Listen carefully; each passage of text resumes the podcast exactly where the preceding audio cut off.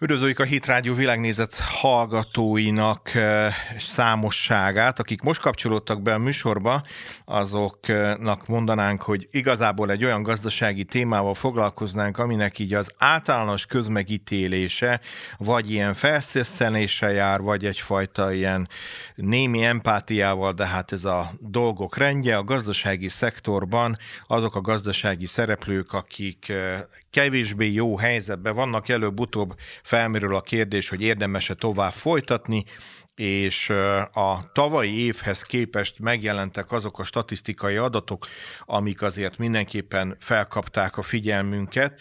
Mégpedig arról van szó, hogy egy olyan helyzet állt elő, hogy a 2021-es évről 22-re hogy minden tekintetben így van, de megduplázódtak a cégfelszámolások száma, míg 2021-ben ez 4000, durván 400 körül volt, addig tavaly 8100 cég szűnt meg ilyen módon, tehát 21-ről 22-re beszélünk. Ennek a tendenciának van egy szomorúbb folytatása, erről majd rövidesen beszélgető partneremet is kérdezem, hogy, hogy ez időarányos tétele, de már most ilyen tízezer körül vannak a felszámolásoknak a száma, és hogyha már elkiáltottam magam, hogy beszélgető partnerem is van, Tihanyi Nikodett, a csődvédelem.hu ügyvezetője áll rendelkezésünkre, akit üdvözlök itt a Hit Rádió telefonvonalában. Jó napot kívánok! Üdvözlöm, üdvözlöm a hallgatókat, és köszönöm szépen a megkeresést. Szóval ez a tendencia, ez mondhatnánk úgy is, hogyha gazdasági elemzővel beszélgetnék, ez valamennyire törvényszerű volt-e vagy sem, tehát várható volt, hogy egy ilyen bedőlési hullám elindul, vagy azért a szakembereket is meglepte? Nem lepett meg minket, mert ez a bedőlési hullám, ez gyakorlatilag eddig is megvolt a piacon, csak más formában, kényszertörlési eljárások formájában, amiknek a statisztikája egy jogszabályváltozás miatt átkerült a felszámolási statisztikába, ah. úgy tetszik.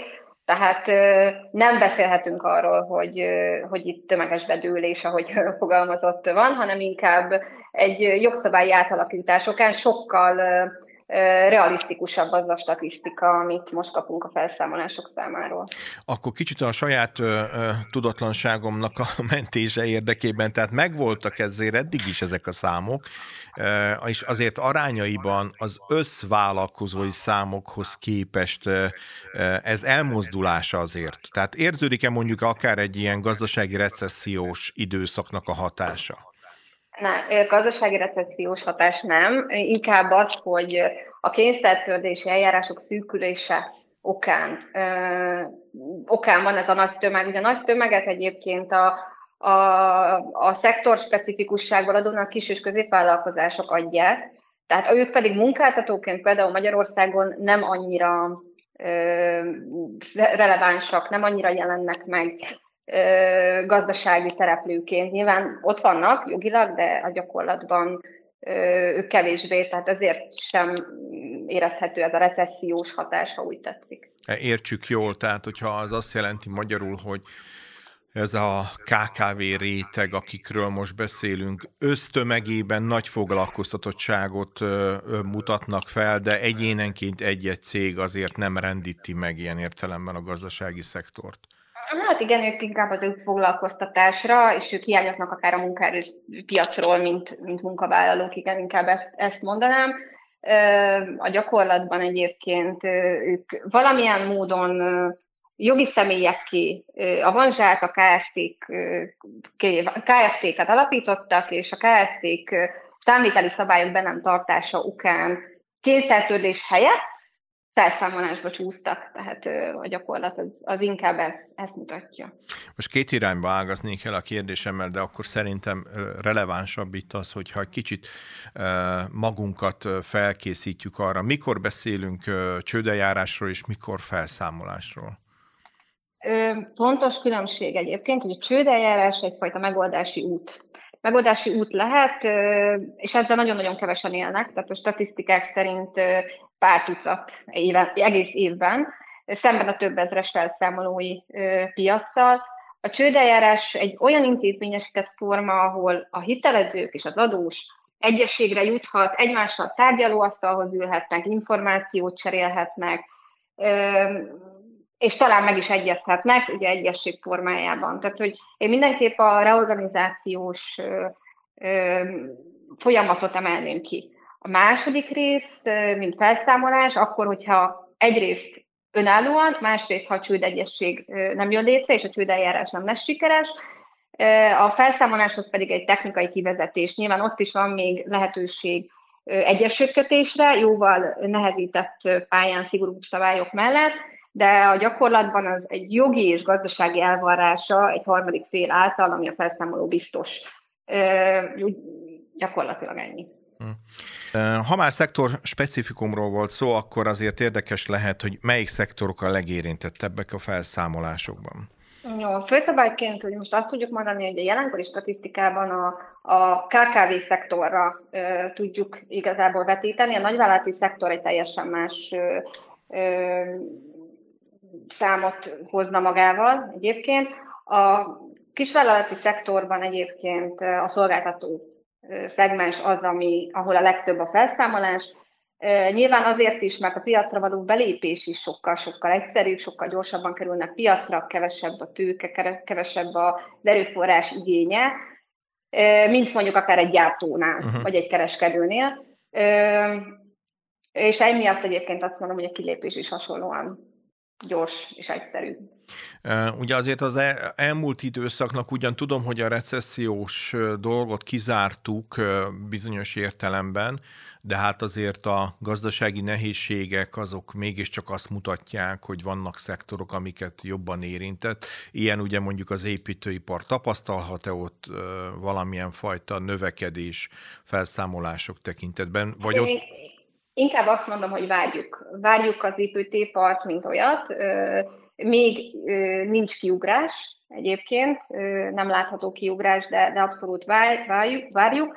A nagyvállalati szektor kapcsán lesz még egyébként ilyen tekintetben érdekes, hogy ott a, ezek a, az építőipari gyártó vagy kereskedő cégek, hogy ott mikor, hogyan jelennek meg, hiszen felszámolásban még egyszer mondom, még nem, tehát hogy uh-huh. itt a, a kereskedelmi szektor például abszolút nem, nem jelentkezik még, a jövőben akár jelentkezhet, viszont csődeljárások tekintetében már, már abban a, abban a pár tucat csődeljárásban igenis sok ö, ö, piacvezető, kereskedő és gyártó cég volt érintett az elmúlt két évben mondjuk. Melyik az a szektor egyébként, ami mondjuk talán úgy tűnik, hogy a legimmunisabb, tehát a legjobban úgy tűnik, hogy állja a sarat itt a gazdasági kihívások cunamiában? Hát egyébként kijelenthető, hogy itt és most az agrárium, az biztonságosnak tűnik, de ez a gyakorlatban ugye bármikor változhat. Ennek okai egyébként akár Magyarország adottságát is tekinthetjük, hogy ez uh-huh. egy fontos szektor, illetve ez egy primár szektor, tehát erre mindig minden körülmények között szükség van, és hála Istennek ezt nem csak lokálisan, hanem akár globálisan is úgy is kezelik, hogy hangsúly van refektetve, és emiatt, emiatt azt mondjuk, hogy, hogy az agrárium most jelen pillanatban az a, az a legstabilabb ágazat. Ugyan mondott egy ilyen kifejezést, hogy már várjuk, tehát hogy lesznek kiugró számok önök szerint valamilyen jelek alapján.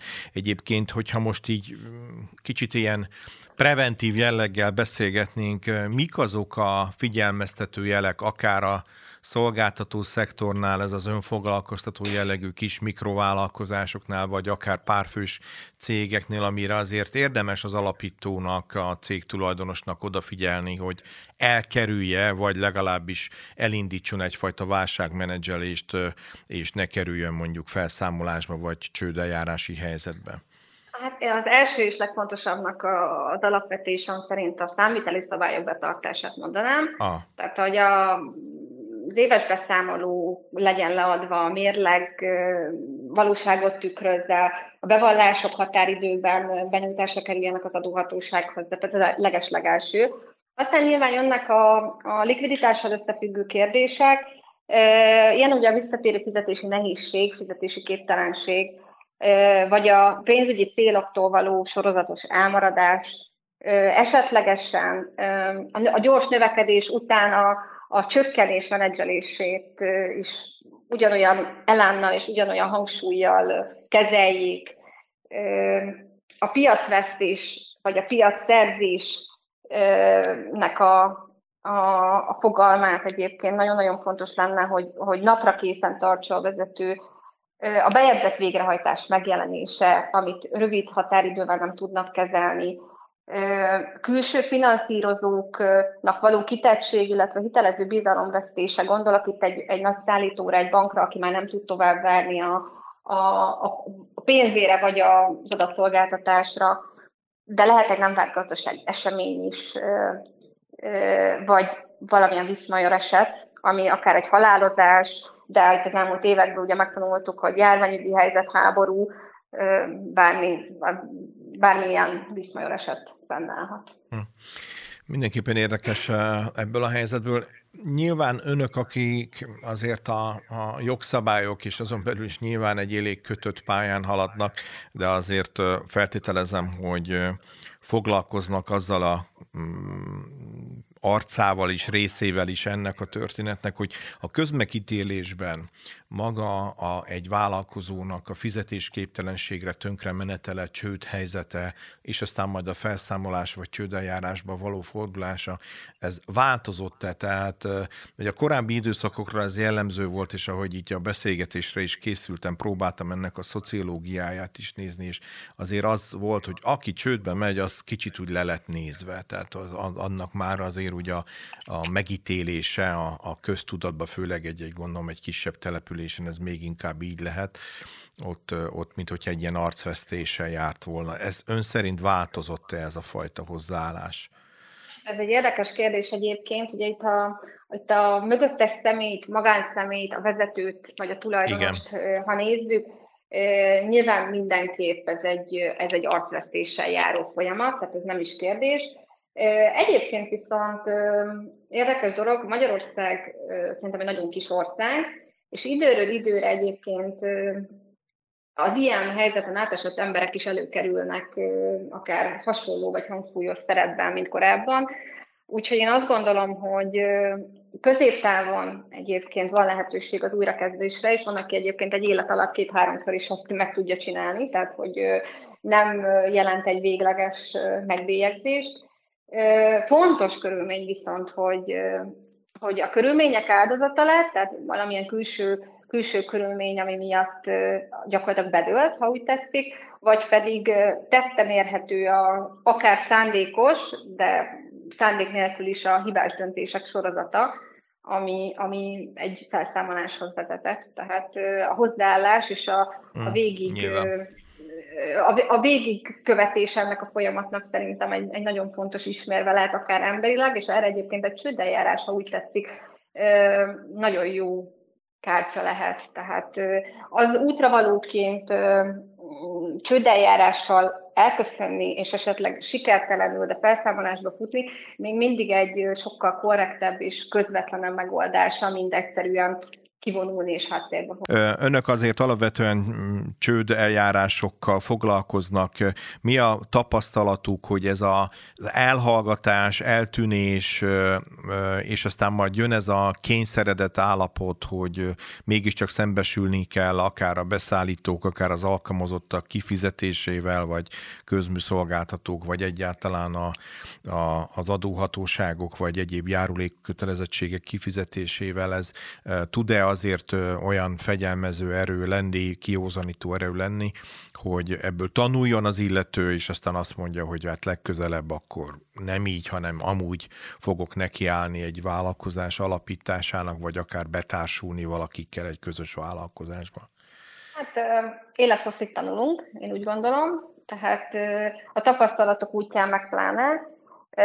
Nyilván azért jobb más kárán, más hibájából, úgyhogy így az edukációt, ha ilyen formán, ha nem a saját sikertelensége, vagy saját kudarca okán, de, de minden vállalkozónak receptre írnám fel. És akkor ember ismérve az, hogy igen, szemtől szembe, idézélesen mondva, oda kell állni egyébként a beszállítók elé, a munkavállalók elé, és magyarázatot kell szolgáltatni, információt kell adni, és ennek a felismerése szerintem egy fontos uh-huh. magyar vállalati kultúra célkitűzése lehet. Nagyon szépen köszönöm. Tihanyi Nikoletta csődvédelem.hu ügyvezetője volt beszélgető partnerem annak kapcsán, hogy Magyarországon a kényszer felszámolások, felszámolások számának a növekedését próbáltuk körüljárni, elemezni, és talán egy kicsit még másról is sikerül beszélnünk a magyar vállalkozói kultúra alakulásáról. Köszönöm, hogy rendelkezésünkre állt. Én köszönöm a megtisztelő figyelmet.